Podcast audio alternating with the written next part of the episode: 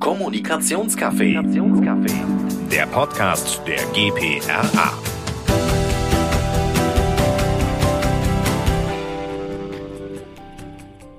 Ein Podcast, viele Stimmen und jede Menge Perspektiven. Heute mit mir, Felix von Fischer Appelt aus Köln, rund um das Thema KI in der PR was ja aktuell sehr viel in den Medien präsent ist und auch auf LinkedIn kaum wegzudenken. Und deswegen bin ich sehr froh, heute zu sprechen zu können mit drei spannenden Gästen, die zu dem Thema einiges zu sagen haben werden, bestimmt. Zum einen ist das Ralf Pfister, der Leiter der Redaktion bei Fink und Fuchs. Auch Stefan Freundlieb ist dabei, der Director Digital Health bei Compassion und Jonathan Mall, der Gründer von Neuroflash, einem deutschen Anbieter auf dem Markt der KI-Lösungen, das auch sehr gerne genutzt wird, das Tool in der Werbe- und Kommunikationsbranche. Und ich würde sagen, wir starten in einer kurzen Vorstellungsrunde, dass einfach ihr drei euch auch mal selbst ein bisschen vorstellen könnt und auch aufzeigen, wie ihr in diesem Tätigkeitsfeld KI euch bewegt in eurem Berufsalltag. Vielen Dank äh, für die Einladung. Mein Name ist Jonathan Mall der Co-Founder und CIO von Neuroflash. Wie du schon erwähnt hattest, wir sind ein KI-Content-Generator. Das heißt, seit unserem Start im März, also seit neun Monaten, brennt uns das Haus so. Wir haben jetzt knapp 300.000 User, die damit äh, Content generieren. Agenturen sind dabei, Ein-Mann-Buden, aber auch äh, große Unternehmen. Und äh, ja, so bin ich da so ein bisschen reingerutscht, muss ich ehrlich sagen, weil äh, ich bin eigentlich Psychologe und ich finde es sehr spannend, ob jetzt die KI wirklich hilft, um die Geschichte der Leute wirklich besser zu erzählen, dadurch, dass halt die Schreibarbeit wegfällt oder nicht. Meine Position ist da ziemlich klar, glaube ich. Ein bisschen voreingenommen, aber ich freue mich sehr auf die Unterhaltung. Ich gebe mal einfach das Wort weiter. Ich gebe es mal an Ralf. Gerne. Ralf Pfister, Leiterredaktion bei Fink und Fuchs. Wir beschäftigen uns für unsere KundInnen ja viel mit dem Thema KI, erstellen dazu Texte, entwickeln Stories und beschäftigen uns deshalb natürlich auch damit, was die Technologie ermöglicht und wie sie funktioniert. Und natürlich nutzen wir an manchen Stellen KI-Lösungen auch ganz praktisch zu unserer Unterstützung. Sehr schön, kurz und knapp. Stefan, dein Redeanteil beginnt jetzt. Ja, vielen Dank für die Einladung. Stefan Freundlieb, Director Digital Healthcare bei Compassion. Also das Feld KI ist jetzt in den letzten Wochen nochmal groß geworden, obwohl uns KI, glaube ich, wirklich schon überall umgibt. Wir sind jetzt an einem Punkt, wo KI wirklich für alle bedienbar wird. Wir haben Chat GPT. Das Besondere ist halt auch das Chat da dran, dass wirklich jeder das bedienen kann. Wir haben es in einem Dossier gerade Intelligenz für alle genannt.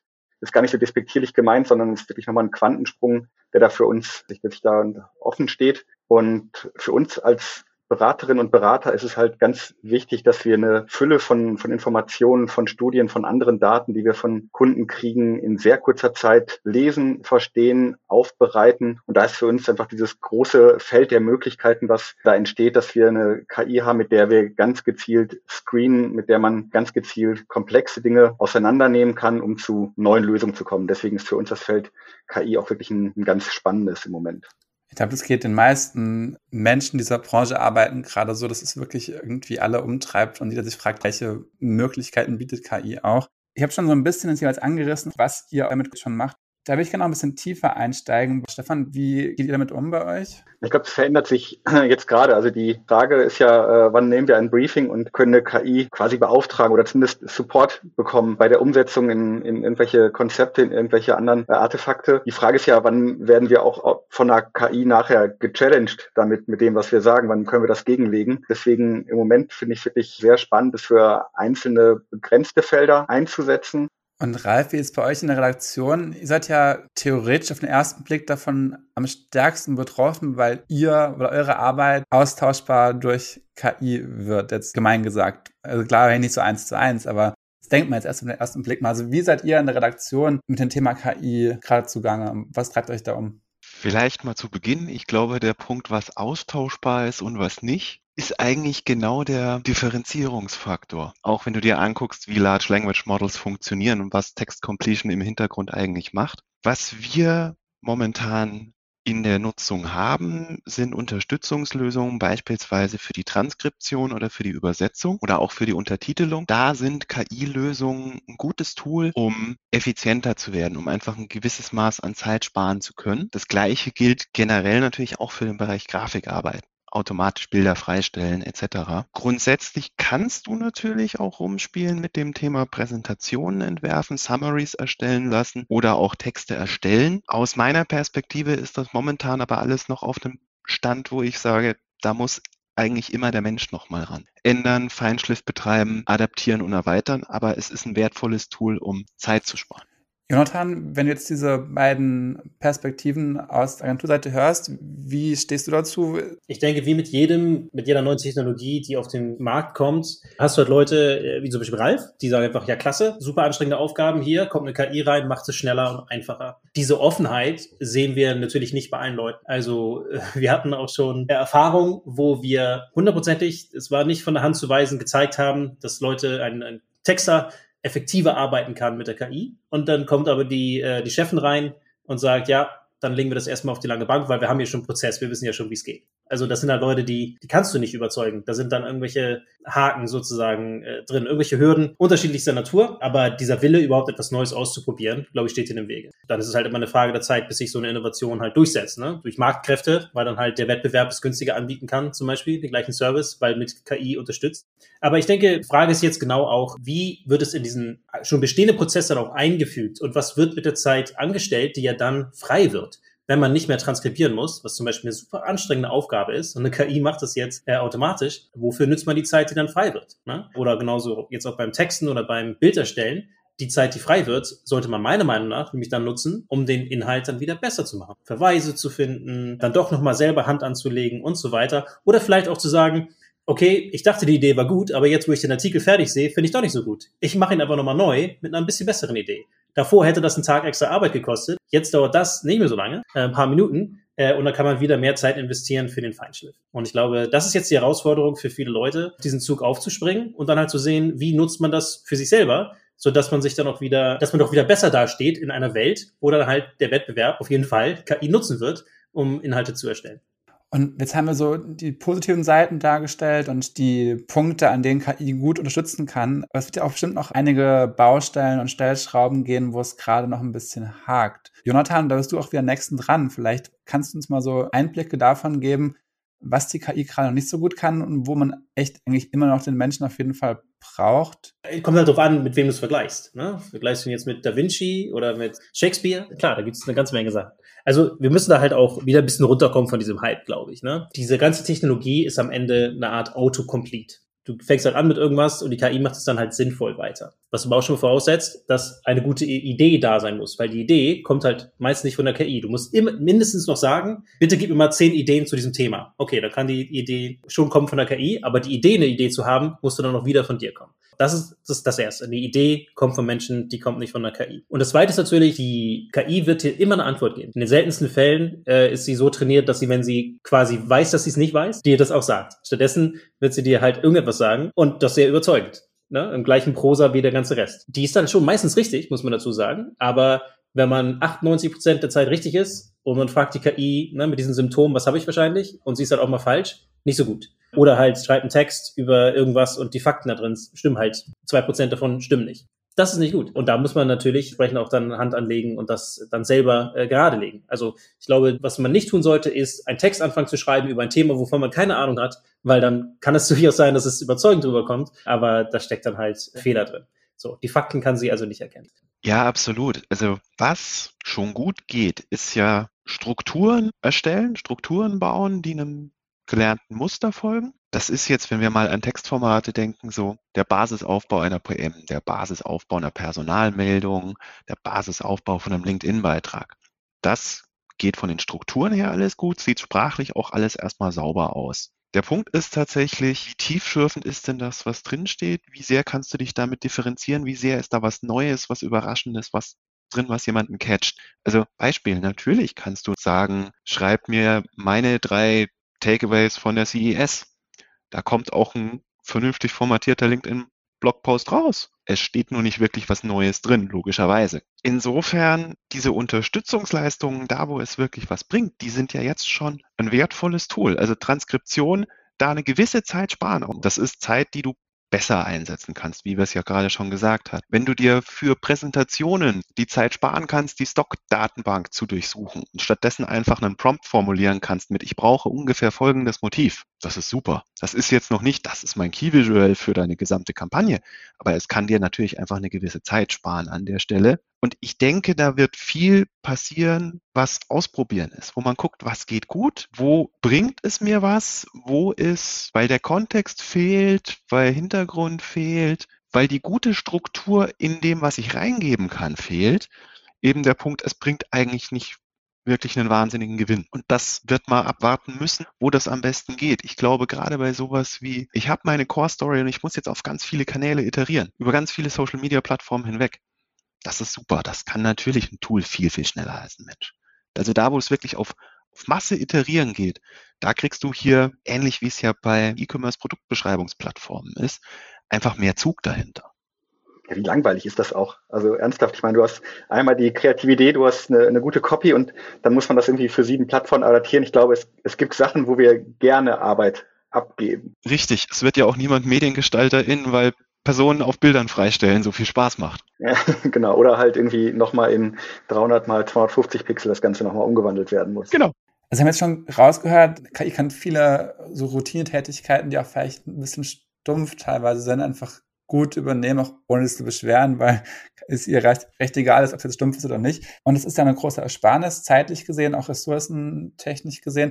Aber auch KI kostet ja Geld. Also da auch wieder an dich die Frage, Jonathan, was kostet KI konkret und ist es wirklich so viel günstiger, als echte Menschen zu beschäftigen auf lange Sicht im großen Stil?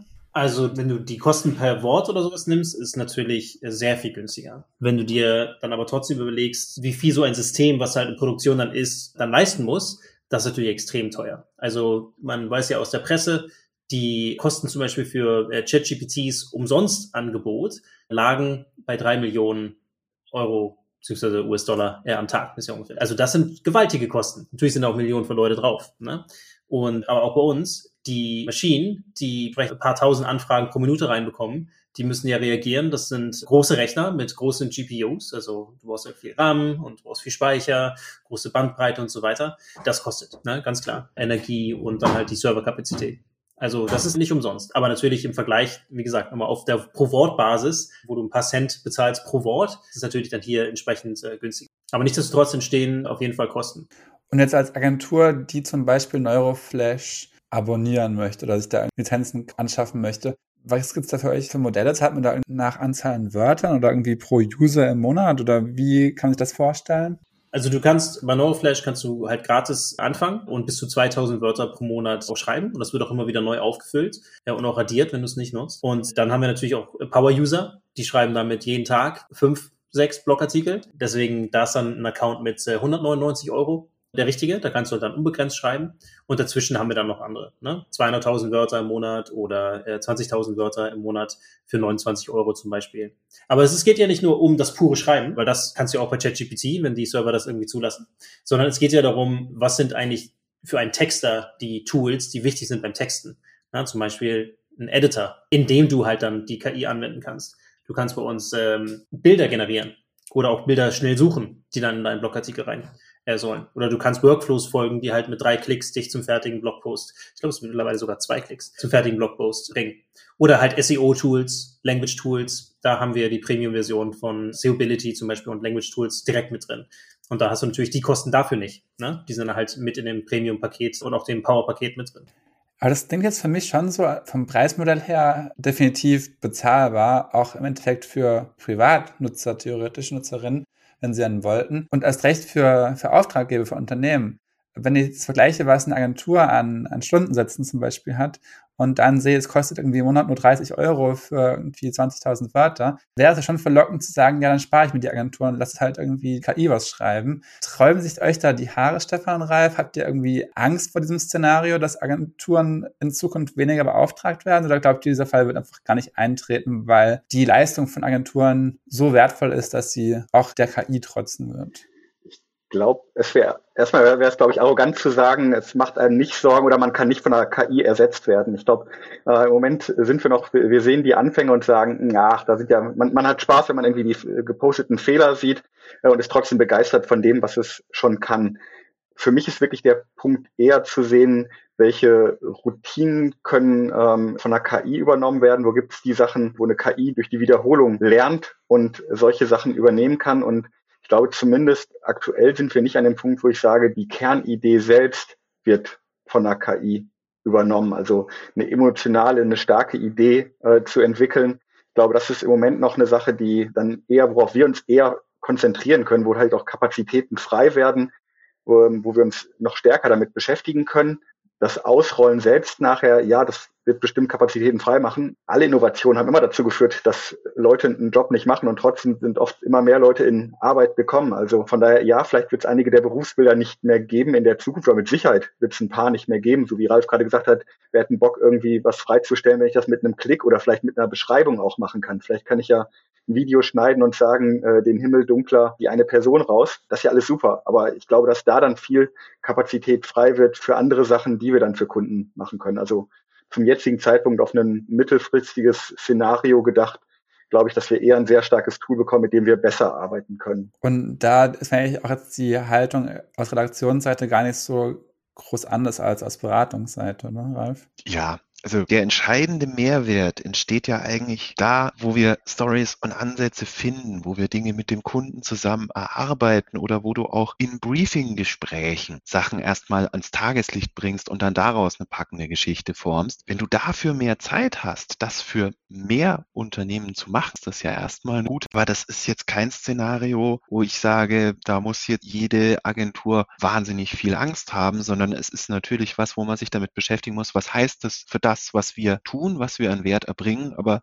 Mai, wenn wir ein paar Jahrzehnte zurückgehen, dann haben Menschen viel Zeit damit verbracht, Pressemappen zu konfektionieren. Dass du das heute nicht mehr physisch machst, hat jetzt auch nicht dazu geführt, dass wahnsinnig viele Menschen in Agenturen arbeitslos sind die, auch die Branche ist so schnelllebig, die PR, die Kommunikation ist ja im ständigen Wandel. Es kommen neue Plattformen, neue Kanäle, neue Medien auf und verschwinden auch wieder. Dann ist irgendwie heute ein Hype, morgen ein anderer. Also ich glaube, da ist wirklich so der Punkt, dass es auch einfach immer schon so war, dass neue Dinge dazu kamen und gegangen sind oder auch Bestand hatten. Und auch die KI ist da vielleicht einfach ein weiteres Vehikel, was jetzt irgendwie neu aufkommt, wo es auch gar nicht so neu ist im Endeffekt, aber jetzt gerade eben in der Diskussion ganz präsent. Jonathan, wir haben jetzt schon öfter gehört, die KI liefert irgendwie Resultate, die nicht wirklich überraschend oder innovativ sind, weil sie es ja einfach nicht kann, weil sie mit Daten gefüttert wurde und die quasi so ein bisschen wiederkäut vielleicht jetzt übertrieben gesagt und auch neu kombiniert in einer Form, ja, aber jetzt nicht wirklich neue, innovative, kreative Ansätze selbst äh, liefern kann.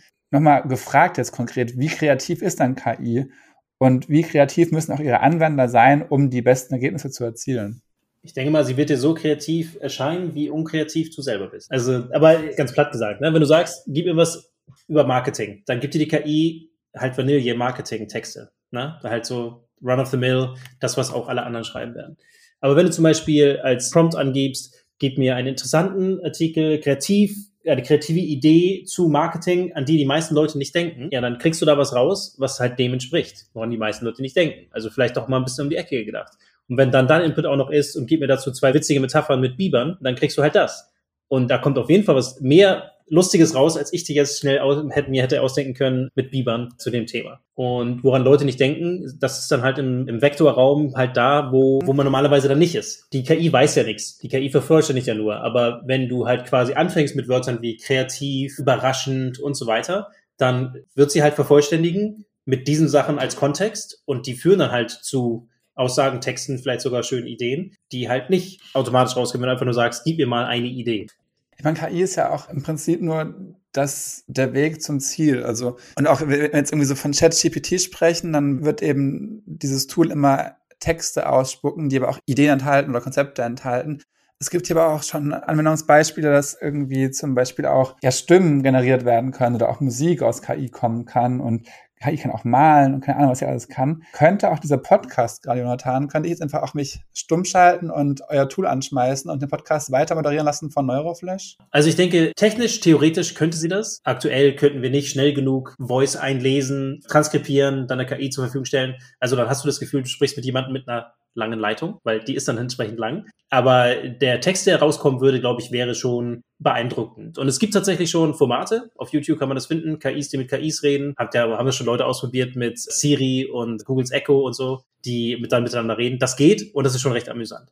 Aber was sie vor allem nicht können, ist, sie können halt nicht eine bestimmte Aufgabe für eine längere Zeit machen und auch ChatGPT vergisst irgendwann, was du ganz am Anfang gesagt hast. Und wir tun das aber nicht. Ne? Du wirst nicht vergessen in den nächsten Minuten, worum es hier geht, wer vor dir ist, was die Themen sind, über die du noch reden möchtest, worüber wir schon geredet haben. Ist ja auch ganz wichtig, nicht, dass sich Sachen wiederholen. Ne? Genau, also da hat die KI auf jeden Fall noch Defizite uns gegenüber. Was ja auch bedeutet, übrigens, ganz wichtig, eine KI wird deswegen halt auch noch nicht so schnell ein Startup aufbauen, weil sie halt nicht also sie kann ja nicht planen, sie kann ja nicht wissen, wie viele Startups es schon gab, warum die gefailt sind und sowas. Die Erfahrung hat die KI quasi nicht gesammelt auf diesen Ebenen. Und all das ist etwas, was Menschen haben. Das ist auch etwas, was Agenturen haben. Jemand in der Agentur hat schon mal eine Erfahrung gemacht mit einer ähnlichen Kampagne und kann dieses Wissen auch besser dann anwenden mit einem Verständnis für Kunden, für Marke und so weiter als eine KI, die das auch könnte, aber du musst es ihr dann halt in dem Moment alles sagen. Ne? Du musst ihr dann halt allen Background, den ganzen Kontext geben, damit genau das rauskommt, was du möchtest. Und das ist halt easy, wenn du Blogartikel willst. Alles klar. Das ist schwieriger, wenn du eine globale Kampagne willst über 16 Länder hinweg. Ja, dann darfst du ziemlich lange an den Brief schreiben.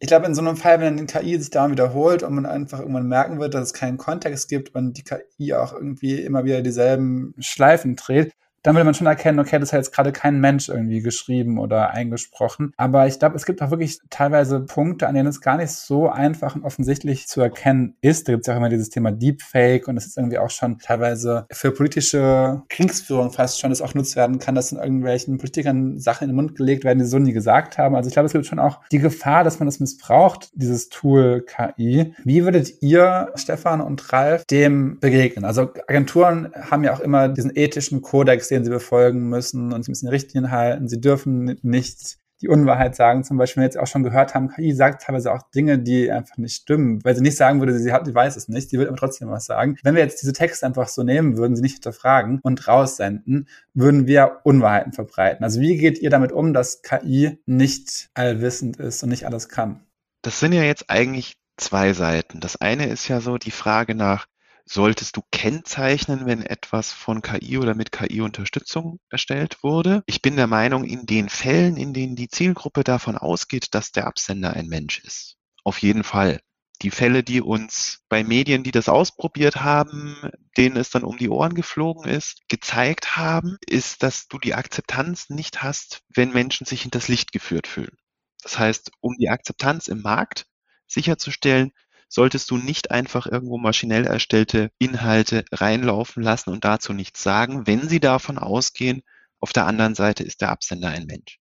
Wenn wir jetzt, sagen wir, im Bereich von Stockbildern sind etc., die irgendwo zum Einsatz kommen, geht es da jetzt weniger darum, dass die Erwartungshaltung ist, oh, das hat eine Fotografin, ein Fotograf gemacht. Da ist es, glaube ich, wichtig, einen offenen Umgang zu haben. Der andere Teil ist ja, wie gehen wir mit dem Thema Deepfake oder ähnliches um? Und das ist natürlich eine mehrstufige Fragestellung, denn da wirst du einerseits das Thema Medienkompetenz haben, und andererseits aber auch in der Situation sein zu sagen, wie kann ich denn mit technischen Mitteln gegensteuern, was gar nicht so einfach ist. Denn natürlich glauben Menschen in der Tendenz dem, was sie sehen und hören. Das heißt, Deepfake-Videos oder jetzt Voice Cloning birgt natürlich Gefahren. Hast du noch Ergänzungen, Stefan? Schon sehr gut beschrieben. Also ich sehe da auch, das kann Jonathan vielleicht noch besser technisch beantworten, aber ich glaube, die Technik wird immer ausgefeilter und äh, es wird immer schwieriger, da wirklich zu erkennen, was künstlich erstellt wurde und was echt ist. Von OpenAI gibt es jetzt ein eigenes Tool, was wohl mehr oder weniger gut funktioniert, mit dem man zumindest bei den eigenen von ChatGPT erstellten Texten gucken kann, ob das erstellt wurde oder nicht. Bei solchen Dingen gehe ich eher wirklich in die Richtung, dass ich sage, es ist ein Tool. Also wenn ich nicht irgendwie einen Mechanismus habe, der alles random, ungeprüft übernimmt und postet, und dann muss ich mich plötzlich dafür rechtfertigen, dass ich rassistischen Content irgendwo poste. Wenn ich mich dann darauf zurückziehe, zu sagen, dass ich, dass das ja von einer KI erstellt wurde, dann zeige ich, dass ich vielleicht kein Rassist bin, aber dumm bin, dass ich das mache. Also alle Sachen, die wir jetzt machen, Ne, KI ist nicht allwissend, aber das kann man uns in sehr gutem Maße auch vorwerfen. Also wir prüfen Sachen sehr ausgiebig mit mehreren Menschen, aber auch da können sich Fehler einschleichen. Für mich ist es ein Tool und ich glaube, die Grenze ist wirklich zu sagen, wann muss ich kennzeichnen, dass es mit Hilfe dieses Tools erstellt wurde. Wann muss ich meine, ist es eine Quelle, die ich mit angeben muss? Also das ganze Leistungsschutzrecht ist da ja auch nochmal ein bisschen schwierig. Wo kommt denn das her, was ich sage? Muss man halt mal beantworten, äh, ob das jetzt, ob ich da auch Copyright von anderen verletze, weil ich auf das Wissen der Welt, was zumindest in diesem Tool gesammelt ist, zugreife. Also da spielen ein paar Sachen rein. Für mich ist es ein, ein Tool. Ich glaube, man sollte es benutzen, man sollte es in der Arbeit einsetzen, kriegt Ideen, die man nicht hat. Man sollte es an Universitäten und Schulen einsetzen, sonst man muss Wege finden, wie ich auch richtig lernen kann. Aber sonst lerne ich den Umgang mit einem total wichtigen Tool für die Zukunft nicht. Deswegen, das ist ein zweischneidiger Punkt so, aber es gibt ja dieses Beispiel, dass man uns gesagt hat, hey, ihr müsst auch im Kopf rechnen lernen, weil ihr werdet später nicht immer einen Taschenrechner dabei haben. Und ich würde mal sagen, das ist nicht so gut gealtert. So, von daher fest davon überzeugt, dass man es einsetzen muss und der Grad, wo man es kennzeichnet, halt ausschlaggebend ist, wie sehr ich wirklich mich darauf verlasse, auf das, was da drin steht. Ja. Ich denke, Ralfs Punkt war da sehr gut. Was ist, wenn du davon ausgehst, es ist ein Mensch und es kommt von der KI zurück? Und da müssen wir halt, denke ich, wirklich aufpassen in unserer Gesellschaft. Gibt es Leute, die das vielleicht nicht so einfach einschätzen können? Ne? Wir wissen jetzt, alles klar, wir sind auf LinkedIn unterwegs. Vielleicht ist doch mal ein Post dabei, wo jemand so schreibt, als wäre wär das selbst. Aber es klingt auch ein bisschen wie KI. Man könnte das auseinanderhalten. Aber es gibt auch schon bereits Services, wo quasi virtuelle Freundinnen oder Freunde kreiert werden, mit denen Leute chatten können. Und ja, die fragen dann schon mal nach dem 15. Gespräch oder 15. Chat-Austausch, ob du nicht auch ein paar, hoffen wir mal, generierte Bilder bekommst. Aber das, das geht halt schon auf eine, schnell auf eine sehr persönliche, emotionale Ebene und die KI wird noch besser, als sie jetzt schon ist. Und auch schon jetzt gibt es Leute, die bei diesen Interaktionen mit dieser KI sagen, ja, aber die hat doch so und so reagiert, ich glaube, die mag mich wirklich. Weil die Leute nicht verstehen, dass dann am Ende ein Unternehmen hintersteckt, was halt will, dass du diese Bilder bezahlst oder für was auch immer. Ne? Und da, glaube ich, müssen wir schon aufpassen und auch wirklich Gruppen und Menschen in unserer Gesellschaft schützen davor, dass sowas nicht hart missbraucht werden kann. Weil das ist eigentlich, klar, du kannst auch E-Mails bekommen ne, für alle möglichen Pillen und Crypto und sowas und die können auch von KI geschrieben äh, sein. Aber diese Interaktion, diese Chat-Geschichten und so weiter können halt auch einen Eindruck aufbauen von Menschen, dass sie mit jemandem, einer Person, einer Persönlichkeit sprechen. Und das kann natürlich auch ausgenutzt werden. Und ich denke, das sollten wir schnell unterbinden, weil die Gefahr, das zu tun und dann zu skalieren, äh, denke ich, ist sehr groß. Wie ist denn bei euch, bei eurem Tool, habt ihr irgendwelche Riegel, die ihr automatisch vorschiebt, sobald ihr merkt, die Prompts gehen in schlechte Richtung, wenn jetzt irgendjemand zum Beispiel irgendwie so Hass und Hetze verbreiten wollen würde und dafür eure Tool nutzen, wie das Tool das gar nicht erst schreiben lassen oder trotzdem? Ja, das ist korrekt. Also da sind ähm, äh, Sentiment-Tagger mit drin und so, die schauen halt, wenn du quasi Hassrede probierst zu produzieren, äh, oder auch Witze über Minderheiten oder sowas, das lässt es nicht zu. Genauso gibt es Beschränkungen, was halt so diesen spicigere Texte irgendwie angeht. Ne? Da, also das geht nicht alles, was in diese negativen Richtungen geht, das kannst du damit nicht produzieren. Das war jetzt einfach auch ein Thema, was da letztens hochkam, weil ich finde auch wirklich, es ist einfach sehr kontrovers. Also diese ein bisschen banale Frage, werden wir alle arbeitslos, die irgendwie auch ich jetzt schon gestellt habe, die immer wieder gestellt wird, ist ja nur der kleinste Aufschrei, der kommen könnte. Und alles andere, was wir jetzt auch schon teilweise angerissen haben, ist eben auch nicht zu verleugnen, denke ich. Aber auch da wahrscheinlich, man muss ja irgendwo anfangen und dann wird man irgendwie auch vielleicht Wege finden, diese Probleme zu lösen, in den Griff zu kriegen, sei es durch Kennzeichnungspflicht, sei es durch Beschränkungen in den Tools, dass sie gar nicht erst solche Dinge produzieren. Ich weiß nicht genau, was da alles noch kommt, was auch schon eine Mache ist vielleicht. Das wäre so ein bisschen jetzt die Überleitung in die Abschlussfragerunde schon weil wir immer als letzte Frage an alle unsere Gäste die Frage stellen, was ihr Blick in den Kaffeesatz ist. Und jetzt in diesem Fall würde ich mal sagen, der Blick in den Kaffeesatz ist relativ eindeutig, wo er hingehen soll, in welche Richtung. Und zwar in die Richtung, wie wird KI in Zukunft in der Unternehmenskommunikation, auch in den Agenturen da draußen zum Einsatz kommen, genutzt werden und wie wird sich auch weiterentwickeln noch zukünftig. Und da einfach von euch dreien jeweils mal so ein kurzes Schlaglicht mit eurer Meinung dazu. Gerne, äh, Stefan, du zuerst. Die Hoffnung, die ich ja habe, ist, dass wir wirklich viel von dem, was wir an Routinen haben, abgeben können, mehr Zeit für Strategie, Analyse oder Analysestrategie, Beratung wirklich bekommen, dass wir sehr starkes Tool bekommen, mit dem wir ja gar nicht unbedingt automatisiert arbeiten können, sondern indem wir einen Erkenntnisgewinn haben. Also das, was diesen magischen Moment, den man Mitte der 90er hatte, als wir das erste Mal Sachen gegoogelt haben und weg von diesen Katalog-Suchmaschinen gekommen sind und, und eine echte eine Suche Suche kennengelernt haben, diesen magischen Moment nochmal wiedererlebt und guckt, welche Auswirkungen das hat. Also da eine große Hoffnung für das Geschäftsmodell der Agenturen. Der Job, den ich vor zehn Jahren gemacht habe, den möchte ich vermutlich in der Form auch gar nicht mehr heute machen. Deswegen bin ich ganz froh, Entwicklung mitgemacht zu haben. Und in zehn Jahren werde ich was anderes machen als heute und wir alle vermutlich in der Runde hier.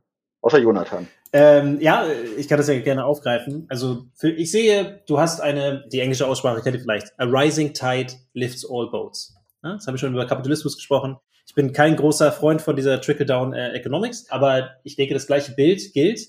Das heißt, was bedeutet das Bild? Die Fähigkeit von Leuten, um zu kommunizieren und Texte zu schreiben über ihre Meinung, das, was sie schreiben möchten, diese Fähigkeit ist demokratisiert. Du kannst es viel einfacher machen. Mehr Leute werden es entsprechend machen. Und dadurch steigt aber auch die äh, Notwendigkeit, um dann einen Unterschied noch sichtbar zu machen. Wenn alle das können, was macht dich dann noch besonders? Marketing geht ja immer darum, bisschen gegen den Strom zu gehen, damit du auffällst, damit die Leute halt auf deine äh, Seite bringst. Und ja, da glaube ich, dass A, Agenturen absolut auch ihre Fähigkeiten dann noch einen draufzusetzen nutzen werden, noch interessantere Ideen rauszubringen oder halt da irgendwo das, das Clevere einzusetzen mit den Ressourcen, die sie haben. Und ich glaube außerdem, dass klar authentische Kommunikation auch an Wertigkeit gewinnen wird.